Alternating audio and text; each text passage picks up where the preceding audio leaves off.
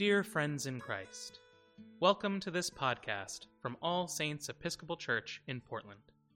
All Saints is a loving, welcoming parish serving Southeast Portland for over a century. Our purpose is to celebrate God's love, seek and serve Christ in all persons, and go forth into the world rejoicing in the power of the Spirit. Today, we invite you to join the Reverend Deacon Linda Goertz as she preaches the gospel and explores the mysteries of God in our modern world. Lord, let the perfume of your being fill our lives.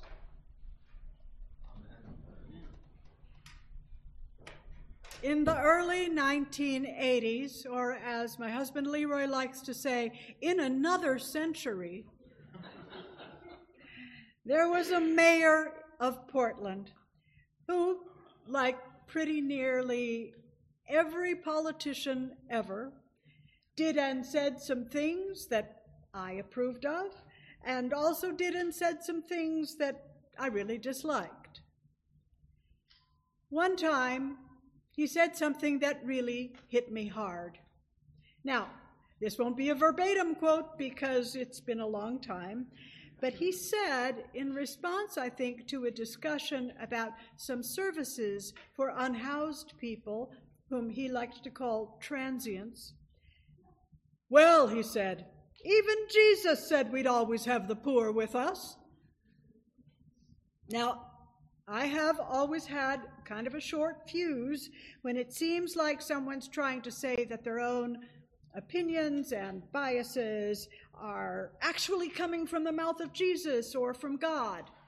Um, I know, I'm sure, that I have been guilty of that same thing, so I have to rely on you all to tell me if I do that. Okay. But going back, um, I wrote a letter to the mayor trying to correct what I felt was his misunderstanding, and I decided I wasn't going to vote for him, and some other people didn't, and we got another mayor, and life goes on. In our gospel story, though, is that mayor's interpretation what Jesus is really saying? What's the context, and what are the relationships within which Jesus speaks of the poor? For background, this story is just vibrating with deep emotion. Imagine with me, and this may be painful for some of us, so please forgive me or tune me out if it is. Imagine that someone dear to you, a close and beloved member of your family, sickens and then dies your own brother, the one you have known and looked up to all your life. And remembering the times and the culture in this story, the only man in the household. Without him, in addition to losing someone you love so deeply, you and your sister have no one to protect you. You have no rights or income of your own. You have no one who will make sure that the family has food and shelter, to make sure that you are defended from thieves and worse. To make things the very worst they could be, your best friend, his best friend, your wise, loving, faithful friend, is nowhere to be seen. Until, finally, he arrives four days late and calls your brother out of the tomb alive again.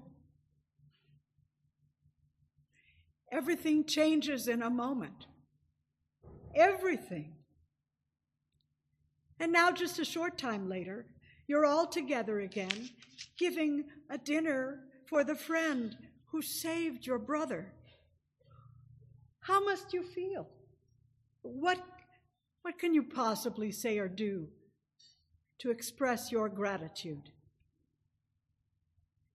Mary of Bethany takes a container of pure nard, an ointment made with the essence of spikenard, a rare and very costly herb.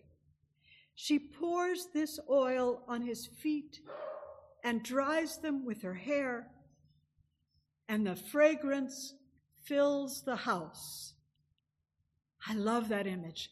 The fragrance fills the house.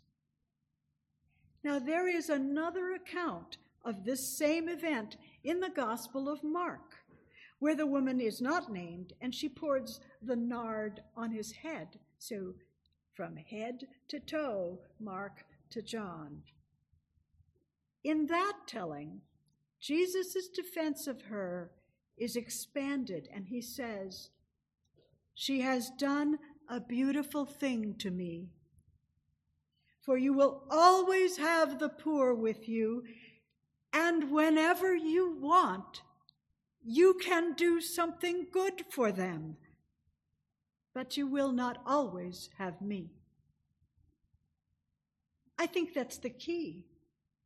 Not Judas and his sins and his, his accusations, but what happens when deep gratitude and overflowing love come out abundantly.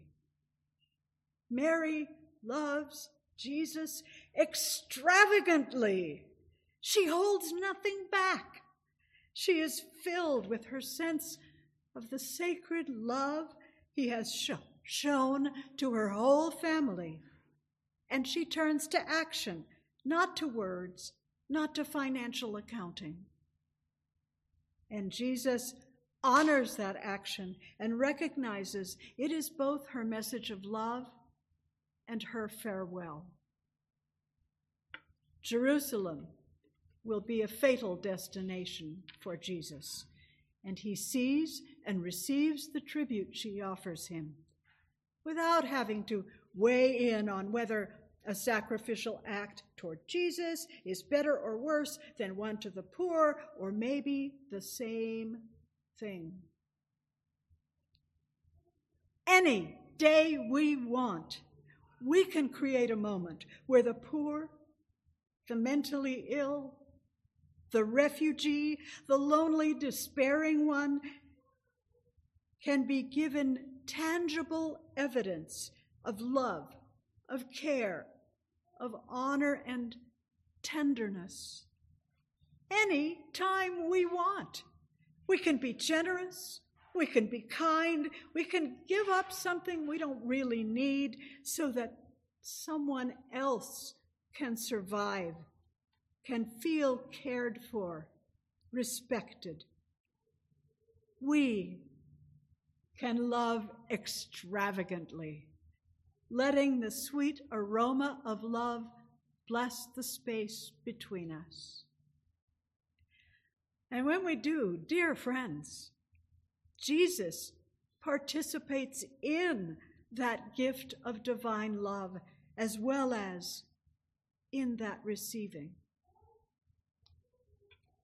I want to close with some words from Henri Nouwen about a kind of extravagant love. He says, God loved you before you were born, and God will love you after you die. This is a very fundamental truth of your identity. This is who you are, whether you feel it or not. You belong to God from eternity to eternity.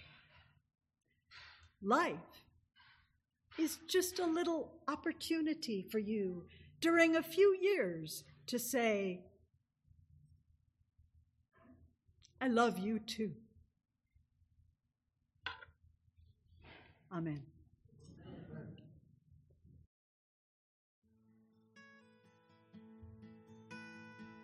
Thank you for listening to this podcast offering from All Saints Episcopal Church in Portland. For more resources from All Saints, or to support this or our many other outreach ministries, please visit allsaintspdx.org.